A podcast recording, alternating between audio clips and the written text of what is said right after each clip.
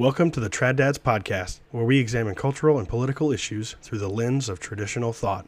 All right, thanks for joining me. This is Levi Russell. Tonight, I want to talk about labor, uh, specifically the way economics treats the issue of labor, and how I think we need to understand it differently from the way the economics profession understands it, so that we can get a better grasp on the moral implications of certain policies um, and maybe how to solve uh, some problems that we have. So to start off with, uh, the, the the way the economics profession conceives of labor in general, as a general concept, um, is that labor is simply uh, something that you have to do that you don't really want to do. Now that's called the marginal disutility of labor. Um, something that you have to do that you don't want to do that you're compensated for that that that that that gives some benefit to someone's production process. And so right out of the gate from a moral perspective, we're basically being told that this is something that's not good for us in and of itself. Eh, because if you if you didn't have to do it to provide for your own short-term needs, right? To provide for your own uh, financial needs, then you would trade it off against leisure. And in fact, you do. Uh, you know, you you choose an amount of leisure, an amount of labor that uh, maximizes your utility. Uh, that's the way um, standard neoclassical economics puts the, the issue of choosing how much work you do. And of course, you know, the main thing to say is that this is an oversimplification. Now, of course, the economists would come back and say, well, of course it's an oversimplification. We just need it to be simple so that we can, uh, you know, manipulate the math in a certain way to get results that make sense. And, you know, generally this is a good enough way to talk about, you know, how people think of labor. And I would say that um, I think it's it's relatively plain that this is just simply not the case. Um, we would not have all of the tremendous uh, productivity and plenty that we have today if it weren't for the Benedictine monks convincing uh, Europe, essentially, that um, work was a good thing for them and that saving was a good thing. And uh, that those monks uh, did so much work and provided uh, capital for uh, the communities around them. So work is is more than simply a thing we don't like, uh, something that that uh, has its own disutility um, that we trade off against something we do like. So I will say that this general attitude manifests itself in a lot of ways. And so one of those is on the side of trade. And so you'll you'll often see, at least recently, uh, certain people who are uh, very interested in the issues of international trade will say something like the following: Exports are not a benefit. Exports are the cost, and imports are the benefits. Uh, okay, well, you know, strictly speaking, as far as it goes in terms of consumer goods, fine yeah, uh, uh, exports are a cost. Uh, what's then implied from this? What's drawn from this? What's uh, what, what, what, the implication of this from from defenders of so-called free trade is that um, well, then that means that we shouldn't prefer policies that restrict ex uh, excuse me restrict imports from other countries in an effort to um, boost domestic production. We shouldn't have government policies that uh, promote exports in an effort to boost domestic production. Uh, but of course, uh, there's nothing wrong with that. There's nothing wrong with providing some kind of policy that seeks to provide some kind of stability to people. Because, of course, yeah, in the long run, for the average person, exports are the cost, imports are the benefits. But the reality is that those imports might be a serious problem for some people. Uh, take example, uh, take an example the, the recent um, trade battle with China. um, you know, President Trump has been getting criticized because of this back and forth he has with President Xi Jinping and the, the supposed harm that it's creating for uh, certain markets in the U.S. as this trade deal is going. And so what's happening is that, you know, Trump is attempting to correct the trade deficit, which I don't really want to address right now, uh, the concept of the trade deficit, but he's trying to correct the trade deficit um, in part using um, tariffs uh, on Chinese goods, increasing tariffs on Chinese goods. and, you know, China is retaliating and increasing. This is sort of the, the predicted way these things go. But it's kind of interesting that if you look at the numbers, this this trade war that we're having right now really isn't affecting hardly anybody at all. Um, it's it's for the average person, it's a very minimal reduction in their annual uh, income, their annual share of uh, gross domestic product. But what's actually happening is concretely on certain populations, certain groups of people that produce these goods or that um, that need the goods from China that we're putting tariffs on for their own production processes, they are being hurt by this. And so what, what you have is then a, a very interesting situation where you have a group of people saying that we shouldn't have um, trade wars. And see, this is what happens when we have a trade war is that, you know, the average person uh, is, is harmed. And look at these specific groups and how harmed they are.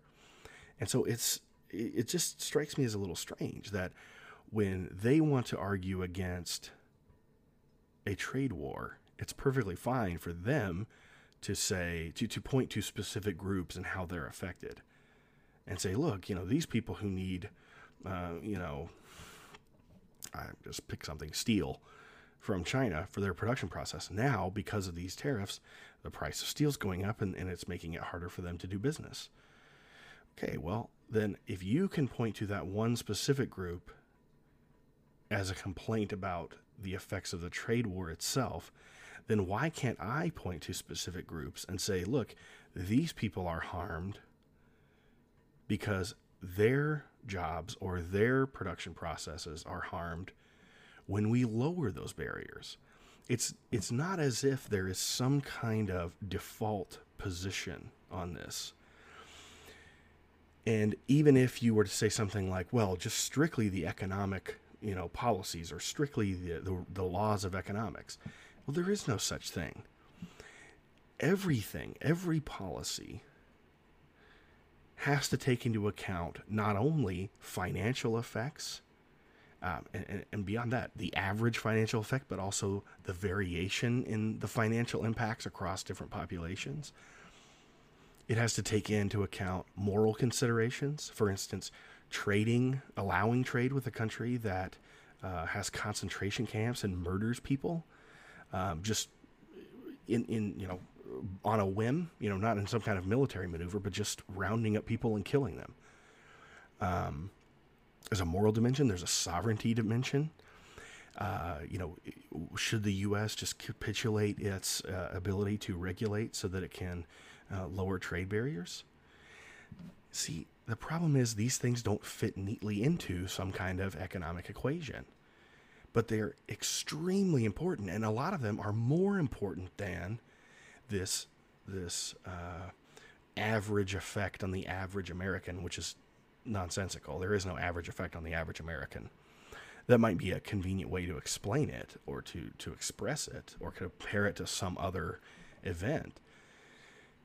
But in terms of its actual effect on people, it doesn't say anything. Some people are harmed immensely by it, and some and most people are not affected at all. But that doesn't mean that we should just look at that average effect and say, this is why we should not have a policy. This is why we should not have tariff barriers. This is why we should not, um, you know, impede trade with China.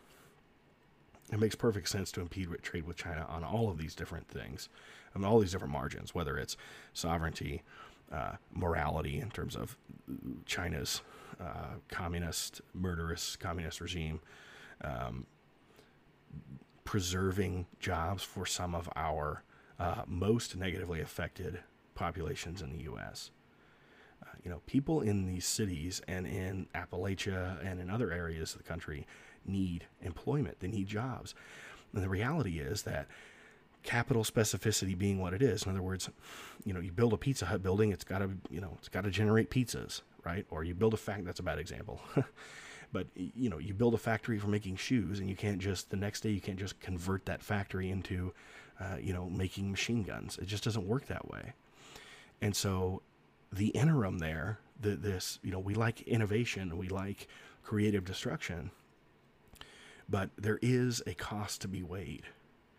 And when the benefit is so nebulous and so difficult to measure and so uh, just tenuous, then why would we uh, just automatically ignore the possibility of implementing a policy that would help these populations that have had their jobs um, offshored or that um, uh, you know i mean to go back to my tucker carlson episode uh, why would we why wouldn't we just disallow uh, certain types of innovation? Why wouldn't we just disallow automatic self-driving trucks? Just disallow them. That's okay. People need some kind of stability in some way. And the trade-off for innovation just may not be what you think it should be, right? Maybe the, a, a, moral choice there, a better choice, is simply to say that no, stability matters a little bit more than we have given it credit for. And so we need some wisdom to adjust that trade off. Another thing I want to talk about, and I'll put a link to a couple of articles on this, is this concept of breadwinner jobs. I've been really intrigued by this because um, it, it's come from a guy named David Stockman, who was uh, in in President Reagan's cabinet, and in in recent years he has become sort of a financial guru, and he has talked about uh, the employment data in a very interesting fashion. And I want to bring up this one statistic that he says. Uh, so he, he, he says he looks at the the employment data and he, he adds a group a set of different types of jobs together and calls them breadwinner jobs. In other words, jobs that would be able to support a family with one income, uh, which you know is, is, sort of the ideal that a lot of us hold. Right, this is what we want uh, people to be able to maintain. Um, and so he he adds a bunch of things together, like um, you know uh, maybe supervisory factory workers or something like that, white collar. Um, and, and, different, uh, you know, engineering and different kinds of uh, blue collar jobs that are that are fairly well paid um, and he calls these breadwinner jobs.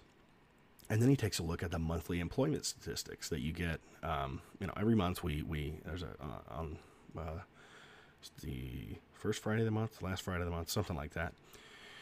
We are treated to you know this discussion of um, job changes from previous months, and uh, there's always adjustments to previous numbers and, and stuff like that. But w- what's interesting is that he says that the uh, between 2001 and mid 2018, and again, I'll provide links to this stuff. One, one, one article will have sort of the definition of breadwinner jobs.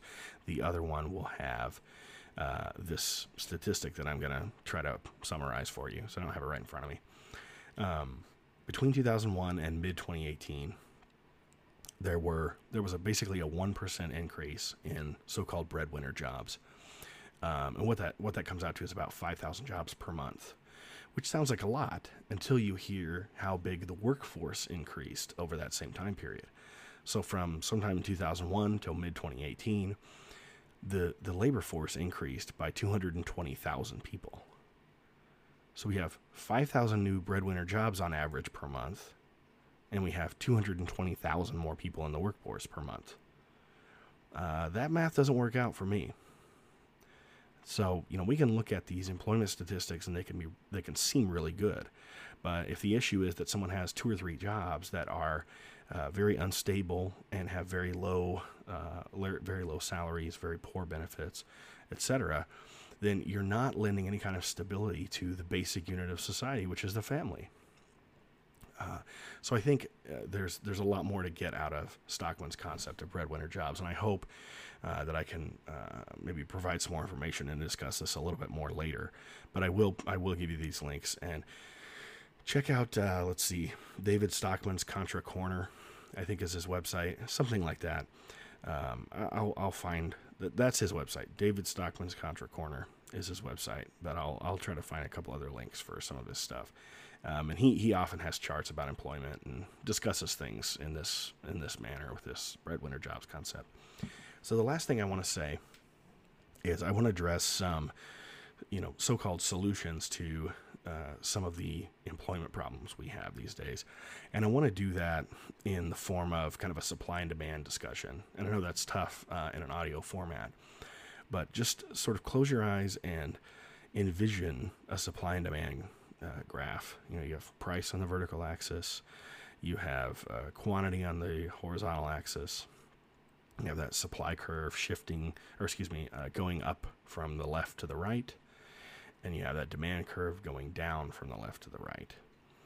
And so imagine in this market, right, the price is actually uh, a wage, quantity is uh, labor hours, a number of labor hours, the supply curve it comes from the people who are offering their labor services in the market. And the demand curve is the um, the, the demand for employment by employers uh, you know pe- people who want to hire um, your labor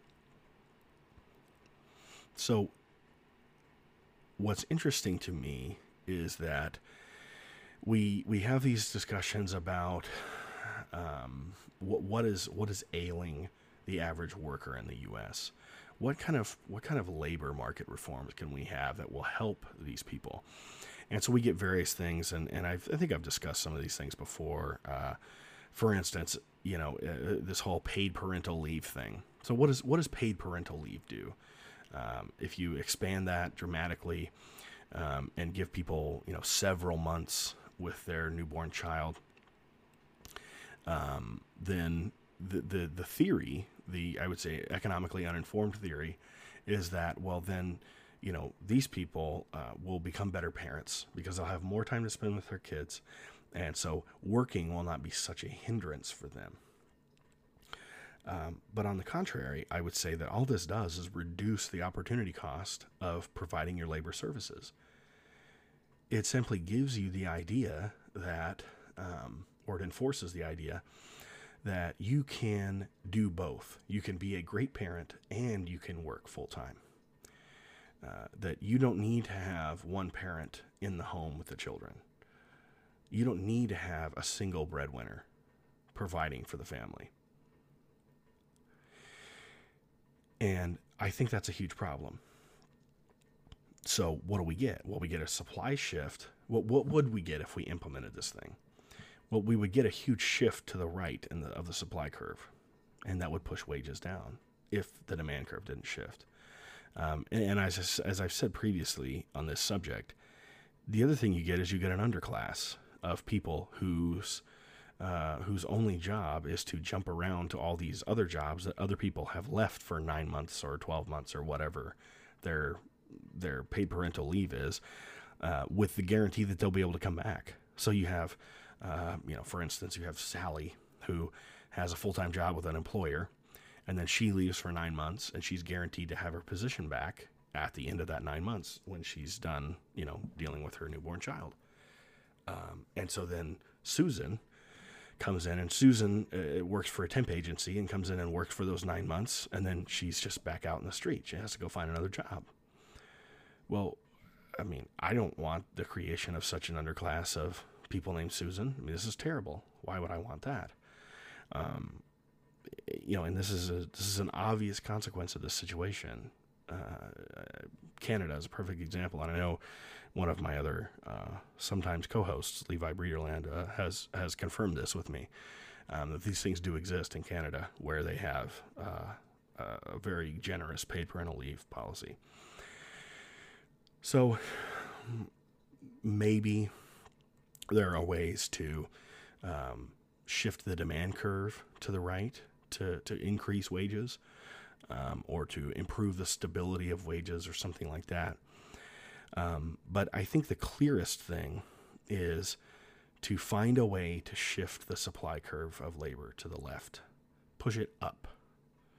This is how we raise wages. And there's a few ways you can do that. We can talk about George Borjas's work on um, immigration and how that affects especially low paid workers. Uh, check out chapter seven of his book, We Wanted Workers. George Borjas, a Harvard economist. Um, great work. A very interesting look at the statistics and the data on the Mariel boat lift specifically, but but also other um, other things. So again, chapter seven, uh, "We Wanted Workers" by George Borjas. The other way to, to shift the supply curve to the left is to look to countries like Hungary and Poland, um, who uh, you know have, have been very successful in their sort of pro-natalist policies, and and so one thing I can think of is just simply to pay one of the parents who stays home with the children, just explicitly pay them for doing that. I'm not sure if this is implemented in Hungary or whatever, but I'm just saying this is this would be a pro-natalist type policy. Pay someone to stay home to take care of their children so if they're married, they have children. Uh, you know, you check a few boxes. I mean, this isn't difficult with current IRS uh, reporting requirements. Uh, and just explicitly give them a payment, or maybe give them a negative income tax or something. I don't know. It, it doesn't really matter uh, in my mind. I think those either ways of that are are perfectly fine. Maybe there's some problems with the negative income tax to some extent, but some kind of explicit subsidy. And what that does is it raises the opportunity cost of providing labor services in the market. It shifts the supply curve of labor up, and that drives wages up. It's the only way to do it. You're not going to raise wages, you're not going to promote family financial stability by reducing the opportunity cost of labor by pushing more people into the labor market. It's just asinine. It's not going to happen. So, uh, again, those are just three quick thoughts on labor and how the economics profession treats labor. Of course, as an economist, you know, I'm, I'm perfectly happy with the economics profession. I think uh, there's a lot of wonderful people. I just think they're misguided on some things. I think they're wrong about some things. And I think labor and its moral status and its importance in um,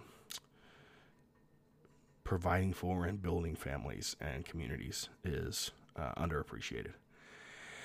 Uh, so I hope this has been helpful. I hope if you're if you're someone who is uh, kind of engaged in in discussions about these types of issues, I hope this has helped you uh, focus your thoughts a little bit. I of course I welcome any comments, questions, concerns, um, you know, uh, objections.